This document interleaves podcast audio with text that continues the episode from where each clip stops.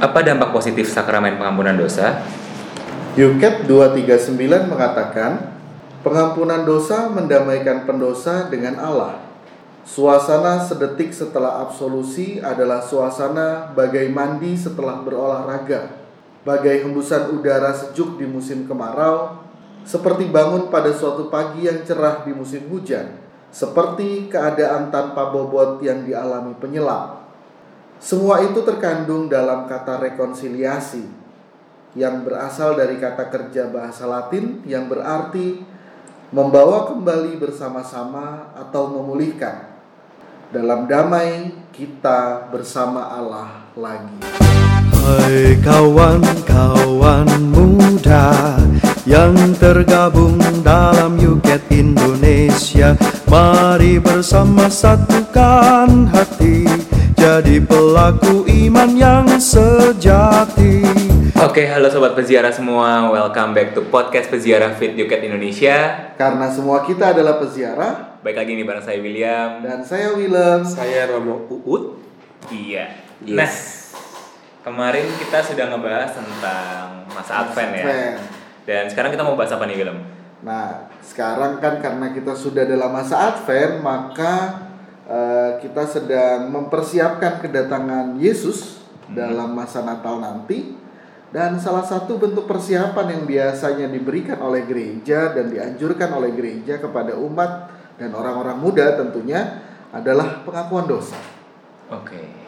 Dan mungkin sekarang kita mau nanya-nanya nih ke Romo Ud. Iya. Yes.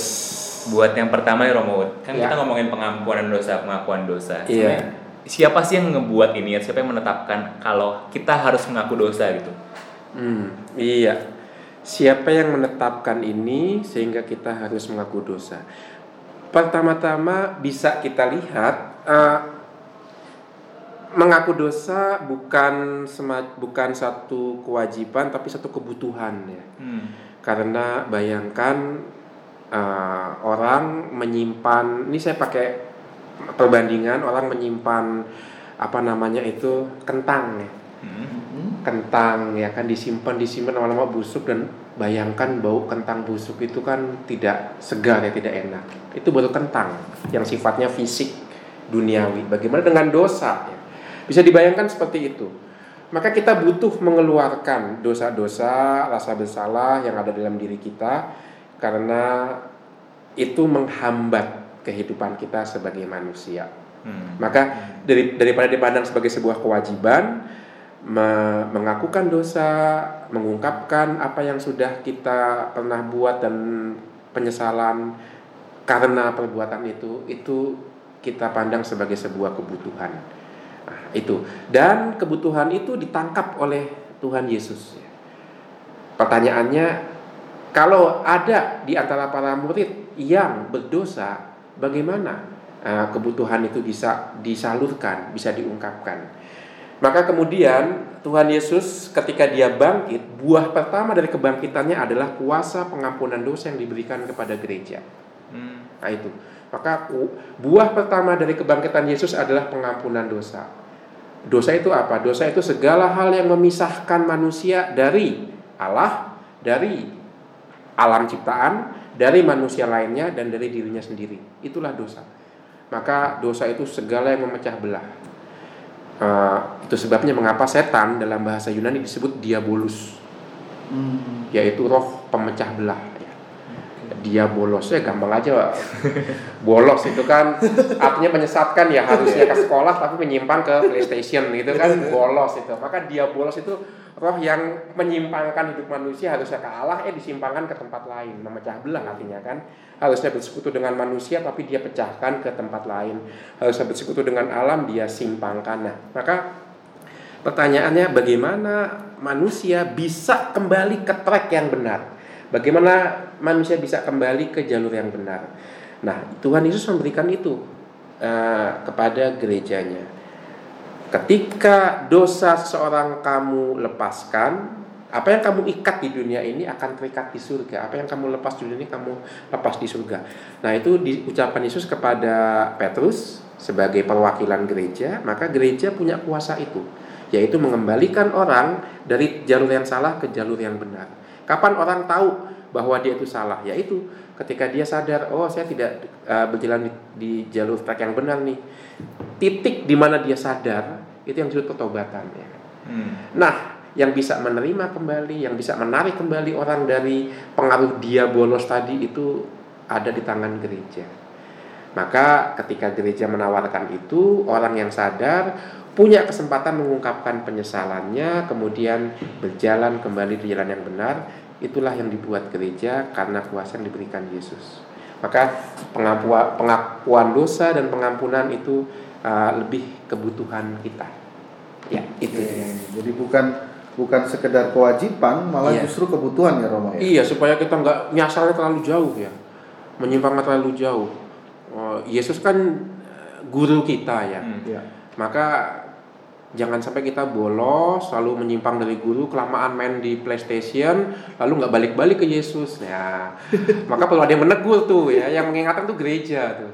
Gereja diberi kuasa Yesus untuk menarik kembali, eh dijewer, ayo pulang. Ya, kita butuh itu. Kita butuh sakramen yang mengembalikan kita kepada Tuhan. Ya, maka disebut sakramen pengampunan dosa atau sakramen rekonsiliasi. Kurang lebih gambarnya seperti itu ya.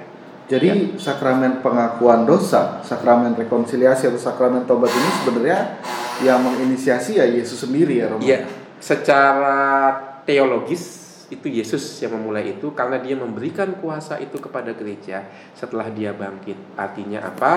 Artinya kalau mau minta pengampunan dari Tuhan, Tuhan nggak kelihatan. Ya. Di mana jaminannya bahwa Tuhan sudah mengampuni aku? Gereja memberikan jaminan itu karena sabda Tuhan sendiri ya kan.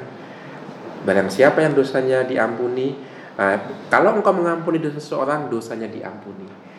Ya, maka disebut sakramen. Karena apa? Karena melalui tindakan dan ucapan yang dilakukan oleh gereja dalam ah, satu pribadi, yaitu pribadi seorang imam, Allah mengampuni orang itu. Ya, itu. Ah, jadi memang diinisiasi oleh Yesus sendiri ya. Betul. Dan kata-kata persisnya itu terimalah Roh Kudus. Iya. Jikalau kamu mengampuni dosa orang, dosanya diampuni. Dan jikalau kamu menyatakan dosa orang tetap ada, dosanya tetap ada. Iya, itu dia. Yohanes bab 20 ayat 22 sampai 23 ya Romo. Iya.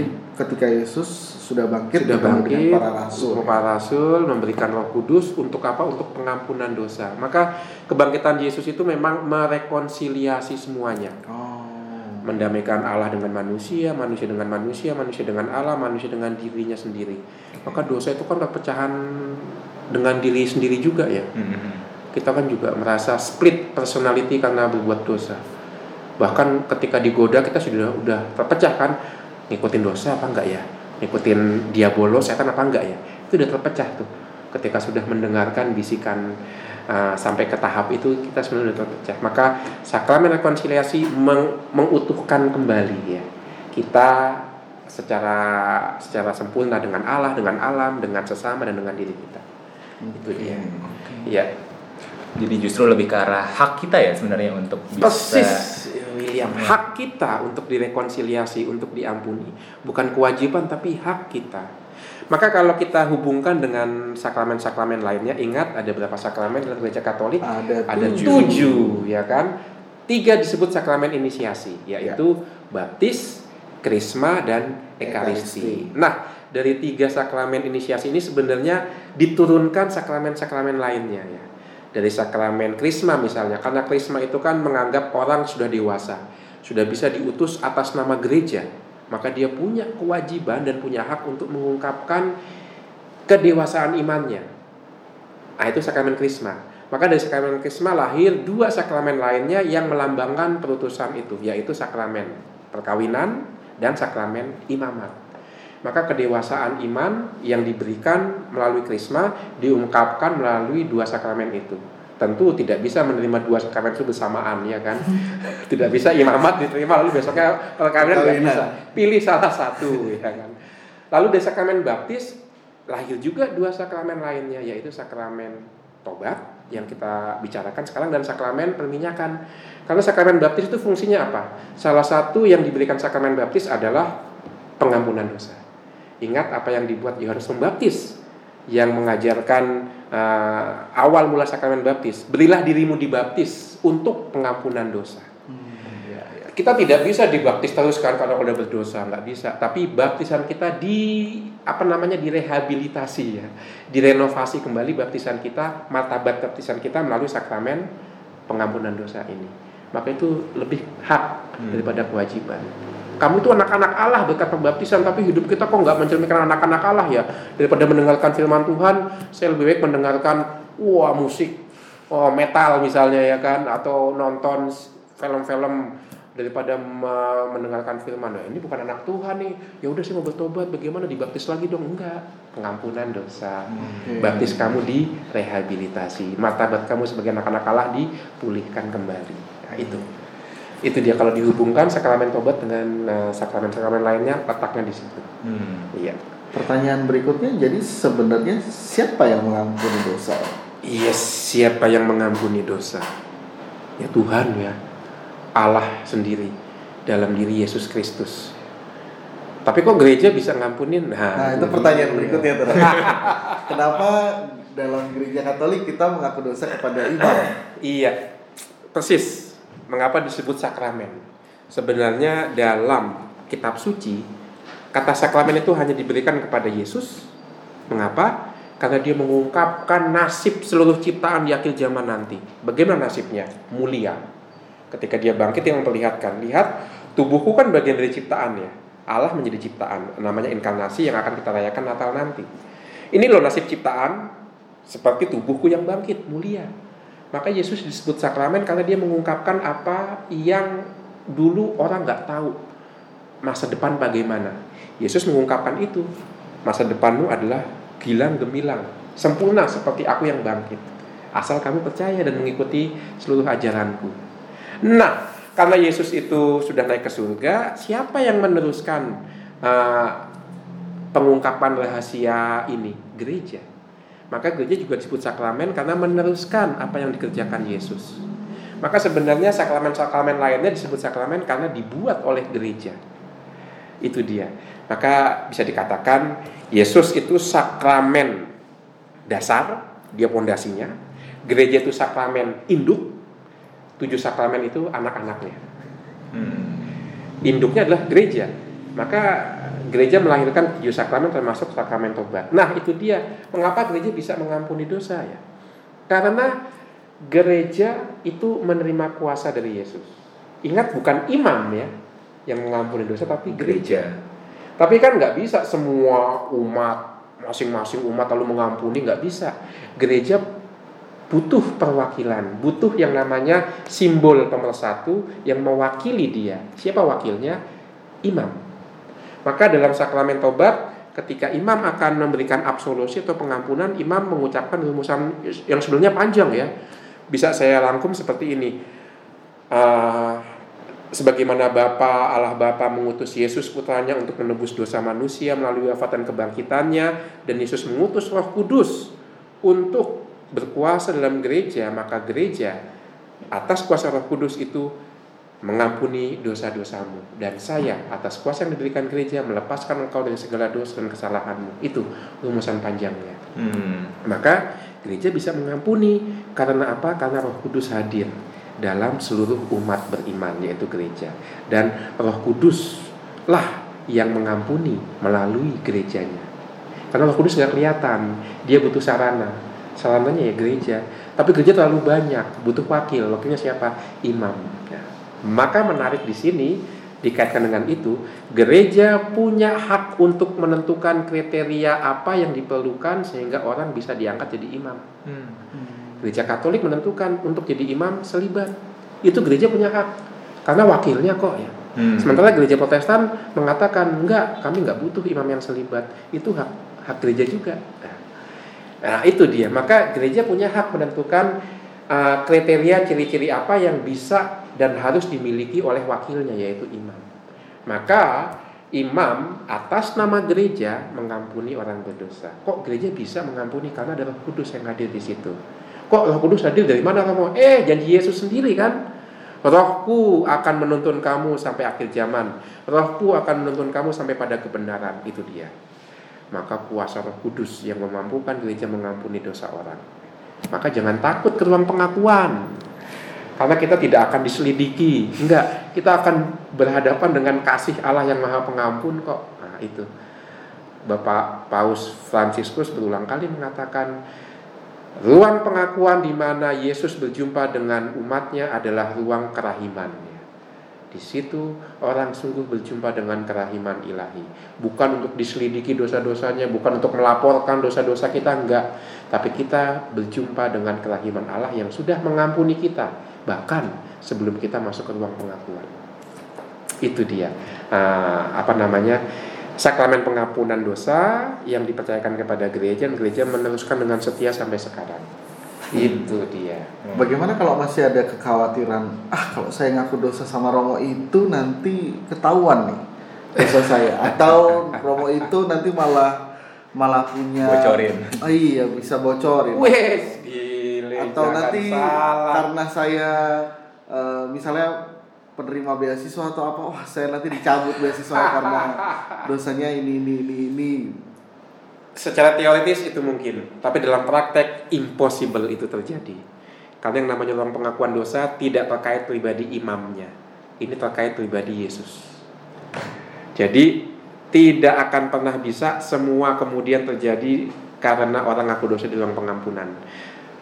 Ada hukumannya di situ. Oke. Secara berat gereja akan memberikan ekskomunikasi tanpa SP1, SP2, SP3 kalau ada imam yang membocorkan isi ruang pengakuan. Langsung diekskomunikasi.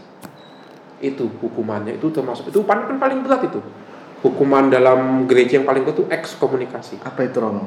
Artinya orang dikeluarkan dari komunitas gereja. Oh, oke. Artinya kalau dalam uh, bahasa Latin kuno itu namanya uh, panem et uh, apa namanya anyem ya. Artinya orang diusir tanpa roti dan tanpa api. Waduh. Wah itu tanpa roti nggak ada makanan, tanpa api nggak ada kehangatan, nggak bisa ngelawan binatang-binatang liar, mati orang itu. Itu ekskomunikasi. Bayangkan seberat itu. Maka jangan takut ke ruang pengakuan. Biasanya ruang pengakuan orang ke ruang pengakuan mencari beberapa kriteria ruang pengaku dosa, yaitu tua, agak muda, dan juga pelupa. Nah itu tahu ya? Ah, itu tahu sering survei. saya sering mengalami itu ya. Maka orang akan meng- maka biasanya di paroki-paroki itu diundang romo tamu supaya orang lebih leluasa mengaku Nyaman, dosa, ya. nyaman karena kan nggak kenal Hmm. ya. Jadi uh, tapi yang intinya adalah kita tidak berhadapan dengan imam pertama-tama tapi dengan wakil gereja dan in persona Christi dalam pribadi Kristus sebagai kepala gereja. Hmm. Nah itu yang kita hadapi di dalam pengakuan. Ya. Maka gereja mengampuni karena Yesus uh, mengampuni dalam rohnya yang diberikan kepada gereja dan gereja mempercayakan itu kepada imamnya. Maka imam itu bekerja atas nama gereja dan in persona Christi dalam pribadi Kristus. Maka bayangkan, saya paling mudah itu menjelaskan ini membayangkan Zakheus ya pemungut cukai itu ya. Ya. Berjumpa dengan Yesus dengan sukacita mengatakan aku pernah menipu orang tapi aku akan kembalikan semuanya itu empat kali lipat. Nah itu pengakuan dosa seperti itu berjumpa dengan Yesus ada sukacita lalu penitensi apa pun yang diberikan Allah mau saya jalankan dengan senang hati karena saya sudah berjumpa dengan Yesus di ruang pengakuan. Wah begitu semangatnya. Nah, itu Romo, dia. kalau kalau kita ingin mengalami hal sukacita seperti yang Romo bilang, eh, mungkin kuncinya adalah dalam persiapan eh, Iya. pengakuan dosa itu. Persis Romo. persiapannya.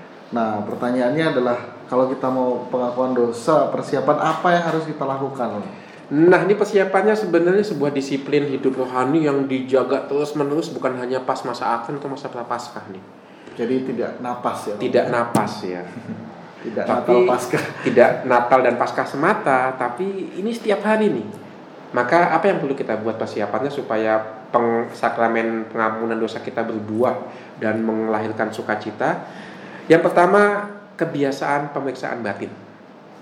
Kebiasaan Pemeriksaan pemeriksaan batin dalam bahasa Latinnya examen conscientiae. Wah, eksamen ujian ya. Conscientiae kesadaran, maka ujian kesadaran. ujian pemeriksaan batin ya bahasa bahasa ininya. Nah itu dia apa yang dibuat eksamen conscientiae? Sediakan waktu paling nggak setiap hari itu satu kali untuk apa sih yang sudah aku buat hari ini ya. Entah sebelum tidur, entah eh, jeda di ruang kerja setelah makan siang. gitu. apa sih yang sudah kau buat hari ini? Ada nggak yang kau buat hari ini mengecewakan Yesus? Atau ada nggak yang membuat Yesus bangga ya? Kalau yang membuat Yesus bangga disyukuri, kalau ada yang pernah mengecewakan Yesus, mohon ampun dan beri petunjuk supaya bisa memperbaiki. Setiap hari itu dibuat. Hmm. Maka ketika kita masuk dalam pengakuan dosa, kita pertama-tama tidak hanya mengungkapkan dosa, tapi bersyukur. Aku sudah banyak dosa, tapi kau masih dikasih kesempatan sama Tuhan. Ya. Maka masuk dalam pengakuan dosa adalah bersyukur pertama-tama bahwa aku masih diberi kesempatan, walaupun sudah berulang kali melakukan kesalahan. Seperti Zakheus ya kan, sudah banyak menarik uang dengan tipuan sebagai pemungut cukai, tapi dia orang pertama yang dijumpai Yesus dan mau singgah di rumahnya. Sukacitanya luar biasa. Kita setiap kali seperti Zakheus, setiap hari seperti Zakheus. Maka masuk ke ruang pengakuan juga dengan penuh sukacita karena setiap hari kita memeriksa batin dan tahu bersalah tapi masih diberi kesempatan oleh Tuhan. Nah, itu yang pertama ya. Persiapan batin terus menerus.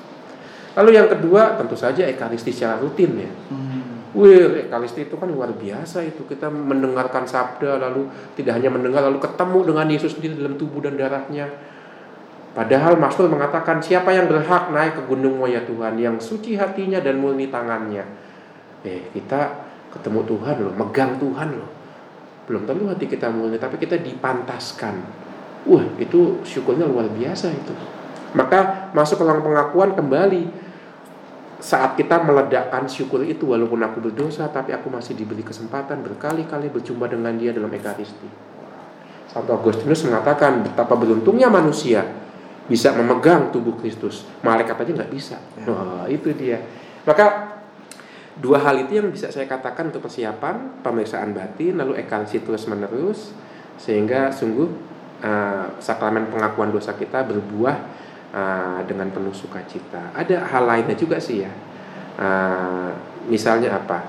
Misalnya apa ya? Bisa mungkin ide dari Willem atau William untuk Kalau pengalaman pribadi mungkin ini Romo kalau tadi Romo bicara tentang pemeriksaan batin bisa juga menggunakan panduan dari 10 perintah ah iya itu dia merefleksikan dari Persis perintah-perintah itu. apa Iya. sih eh, yang sudah saya lakukan yang Iya. bertentangan dengan anjuran Allah. sepuluh perintah Allah itu iya betul sepuluh perintah Allah itu hukum universal semua agama menerima itu tidak membunuh hormatilah ayah ibumu itu hukum Hmm. universal maka baik itu dijadikan panduan juga untuk pemeriksaan batin atau juga untuk pemeriksaan batin mendesak sebelum masuk ke ruang pengakuan iya Nah, terus nih pertanyaan sepele nih Romo. iya Dengan pemeriksaan batin terus ada orang kecenderungannya kan nulis dosanya. iya Lalu nanti di kamar pengakuan dibacakan. iya Nah, menurut Romo eh, model seperti itu apakah tepat atau sebetulnya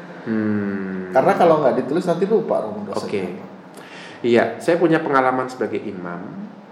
Eh, semakin tua, dosa itu semakin kreatif. Ya. Dosa semakin kreatif. Ketika kita anak-anak SD, SMP, dosanya sama. Dosa saya mencuri, ya kan, jahilin teman, jahilin kokoh, jahilin cici, ya kan, eh, membantah perintah orang tua itu sama, nggak kreatif, ya, dalam tanda kutip ya. Tapi semakin tua itu dosanya semakin kreatif dan semakin tunggal ya. Semakin ada satu dosa yang nampaknya itu begitu menghambat uh, relasiku dengan Tuhan karena apa? Karena aku masih nggak mau ngelepas nih kebiasaan ini nih. Iya. Makin lama rupanya ini yang perlu diungkapkan. Bukan lagi catatan tertulis, memang ada dosa-dosa lainnya, tapi ada nggak dosa yang betul-betul sulit untuk kamu lepas, seolah-olah kamu, kamu harus bertahun dulu untuk melepas ini sehingga kamu bisa mengatakan, ya Tuhan, aku melepas ini, aku hanya hidup untuk kamu. Nah, dosa apa itu? Itu yang perlu diungkapkan. Nanti semakin lama, semakin banyak dosa yang kita ungkapkan dan kita akan mempreteli satu persatu sehingga relasi kita dengan Tuhan semakin flawless, semakin lepas begitu. Hmm. Jadi kita mem- mem- lebih memfokuskan pada kualitas dosa kalau bisa dikatakan, bukan kuantitasnya, bukan banyaknya tapi uh, kualitasnya.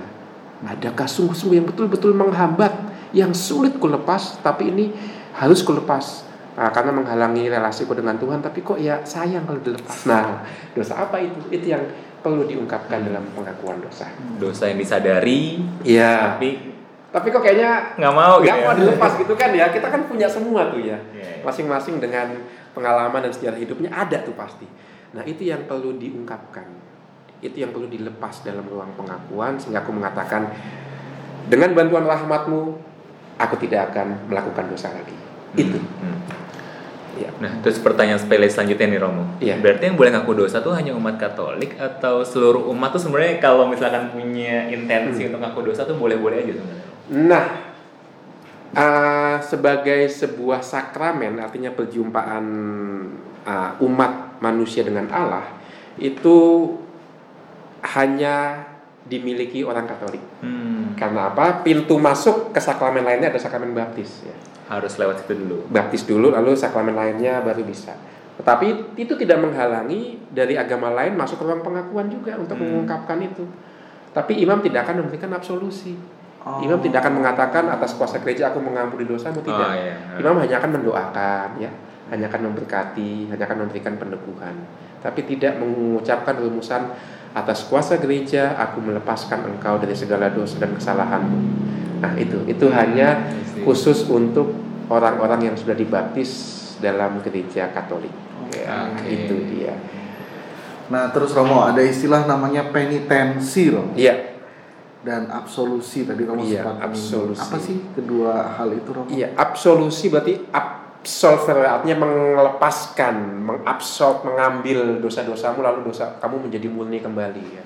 Itu seperti yang kita terima di pembaptisan di mana dosa asal kita dihapus. Maka uh, absolusi artinya dosa kamu sudah diampuni, kamu sudah berdamai dengan Allah, dengan sesama, dengan dirimu dan dengan alam. Maka keluar dari pengakuan dengan senyum di wajah. Ore, aku jadi anak-anak Allah lagi. Itu absolusi. Penitensi artinya penitence. Itu ya artinya dalam tanda kutip mungkin bisa dikatakan silih ya. Silih atau pengganti Oke. dari dosa yang kita buat. Maka kalau romonya kreatif, penitensinya mestinya apa namanya ada korelasi dengan dosanya. Hmm. Sebagai contoh, Paling uh, sering sih doa, Romo. ya doa. Doa salam Maria 10 kali. Pasti ada intensinya kan, doakan siapa ya. Biasanya doa memang. Karena ya itu yang mudah dan bisa dibuat, tetapi tidak dibatasi doa. Sebagai contoh kalau relasi saya dengan papa saya kurang baik dan itu saya ungkapkan di pengakuan dosa, maka bisa saja namanya melakukan penitensi begini. Nanti Natal ya, tulis kartu Natal khusus buat papa kamu, tulis papa terima kasih untuk cintamu. Maafkan kalau saya tidak menanggapi cintamu dengan sepantasnya. Selamat Natal papaku sayang. Wah. Tulis kartu Natal itu dengan tanganmu sendiri dan berikan pas malam Natal. Itu bisa jadi penitensi ya karena berkorelasi dengan dosa yang uh, aktual yang kamu alami. Sebagai contoh itu. Maka sebenarnya penitensi artinya dari pihak Allah sudah diampuni, tapi dari pihak manusia apa yang kamu buat untuk memperbaiki uh, luka atau uh, sesuatu yang sudah terjadi dalam relasi kamu dengan dunia ini, dengan alam, dengan dirimu, dengan manusia. Itu penitensi gunanya itu. Oke. Kalau pertanyaan berikutnya dengan pengakuan dosa, semua dosa kita itu diampuni atau gimana? Semua dosa kita diampuni atau tidak? Pada dasarnya semua dosa kita sudah diampuni di bawah salib Yesus. Wah, itu dia. Semua dosa kita sudah diserap oleh Yesus. uh, dia sudah mengalahkan kekuatan jahat. Maka ada dosa yang mendatangkan maut, yaitu dosa yang menolak kasih Tuhan, Hmm. menutup pintu untuk pengampunan, itu dosa yang maut tuh. Itu nggak bisa diampuni. Karena itu kan kebebasan kita untuk menolak dia. Ya, itu nggak bisa diampuni. Tapi ada dosa yang bisa diampuni, ya dosa-dosa ringan ya, ya kealpaan kita itu pun sebenarnya su- sudah diampuni sebenarnya dari pihak Allah. Tapi dari pihak kita, kita perlu mengungkapkan itu terus menerus.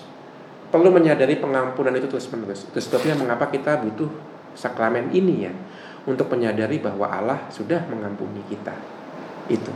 Karena kan yang namanya pengampunan seperti cinta dua belah pihak. Oke. Kalau Allah sudah mengampuni kita nggak sadar, nah, kita nggak nggak menerima rahmat itu. Maka kita masuk ke ruang pengakuan sebenarnya mengungkapkan bahwa aku sudah diampuni Allah lebih dulu. Nah itu seperti itu. Oke.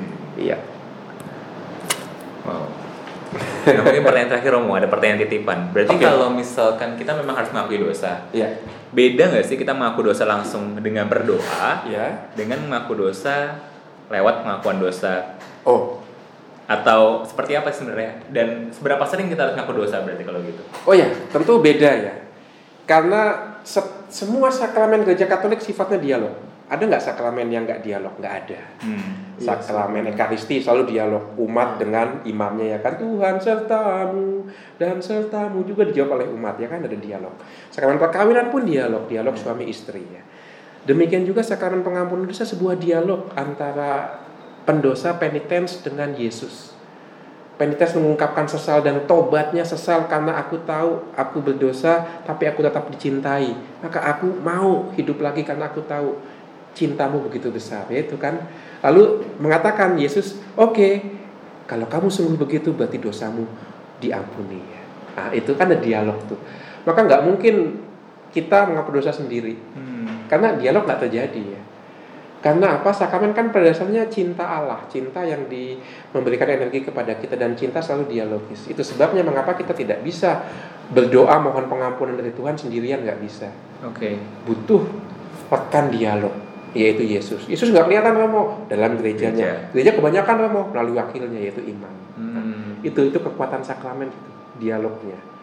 Nah, itu kan manusiawi sekali ya. Manusia bukan hanya makhluk individu, itu makhluk sosial. Berapa seberapa sering kita mengampuni? Pertanyaan ini seperti seberapa sering aku mengapeli orang yang aku cintai. Berapa sering? Sesering mungkin. itu dia maka eh, intinya sih satu. Jangan kuantitas tapi kualitasnya Oke. kualitasnya bahwa aku kembali jatuh ke dalam dosa yang sama, ke dalam kelemahan yang sama. Aku uh, ingin mengungkapkan penyesalan dan tobatku. Nah itu ke pengakuan. Maka kualitas, karena ada juga godaan kita berulang kali secara rutin, mungkin dua minggu sekali mengaku dosa, tapi kualitasnya hmm, tidak ada karena rutinitasnya Iya, iya. iya. maka lebih kualitasnya. Oh kalau itu setahun sekali kalau mau, hmm, setahun sekali itu minimalis itu. ah itu maka yang seimbang itu mungkin kita bisa mengambil contoh dari kehidupan para santo ya satu santa ya. Mereka misalnya Santa Teresa dari Kalkuta ya, Iya. Itu kan sebulan sekali. Iya. Hmm. Itu persis yang dianjurkan saya eh, oleh dianjurkan kepada para imam dan kepada para seminaris se- sebulan sekali masuk ke ruang pengakuan. Baik juga untuk setiap orang beriman dan anak-anak muda ya. Sebulan sekali. Ya, jangan menunggu Paskah atau Natal ya. Nah, itu idealnya seperti itu. Ada juga sih patokannya, itu dia. Tapi kualitasnya ya sekali lagi yang dijaga. Jangan dianggap sebagai rutinitas. Ya, itu. Oke. Jadi dari dialog ini, dari podcast kali ini kita juga bisa belajar bahwa ya masa Advent ini masa yang penting untuk kita eh, mengaku dosa Betul. sebagai bentuk persiapan, tapi Iya. juga mungkin membangun habitus baru ya Romo, Ah, supaya sekali ya habitus baru. supaya kita juga ya tadi merasakan bahwa pengakuan dosa itu adalah kebutuhan batin saya, Betul. kebutuhan hidup saya supaya semakin dekat kepada Allah gitu. Sesering Betul. mungkin, tetapi ya eh, prinsipnya bukan terjebak pada rutinitas. rutinitas, Ya. betul. Yang penting kualitasnya, iya. Maka jangan takut masuk ruang pengakuan. Nah, Wow. Keren ya Will. By the way, ini podcast terlama kita dengan Romo pengakuan dosa ternyata tidak disangka. Dan ternyata orang Indonesia sebenarnya punya gairah untuk melakukan dosa, cuman mungkin Iya. belum terrefleksikan aja Romo. Betul, betul. banyak pertanyaan yang mungkin belum Iya. banyak diketahui dan mudah-mudahan lewat podcast ini Iya. bisa banyak teman-teman juga tergugah Betul. untuk semakin sering eh, masuk ke kamar pengakuan. Iya. Oke. Oke. Cukup ya. Dulu ya. Luar biasa. Kalau gitu saya William. Dan saya Willem Saya Romo Uut. See you next time sobat berziarah. Bye. Bye. Indonesia, majulah bersama-sama. Janganlah mati imanmu, ungkapkan dalam kata dan karya.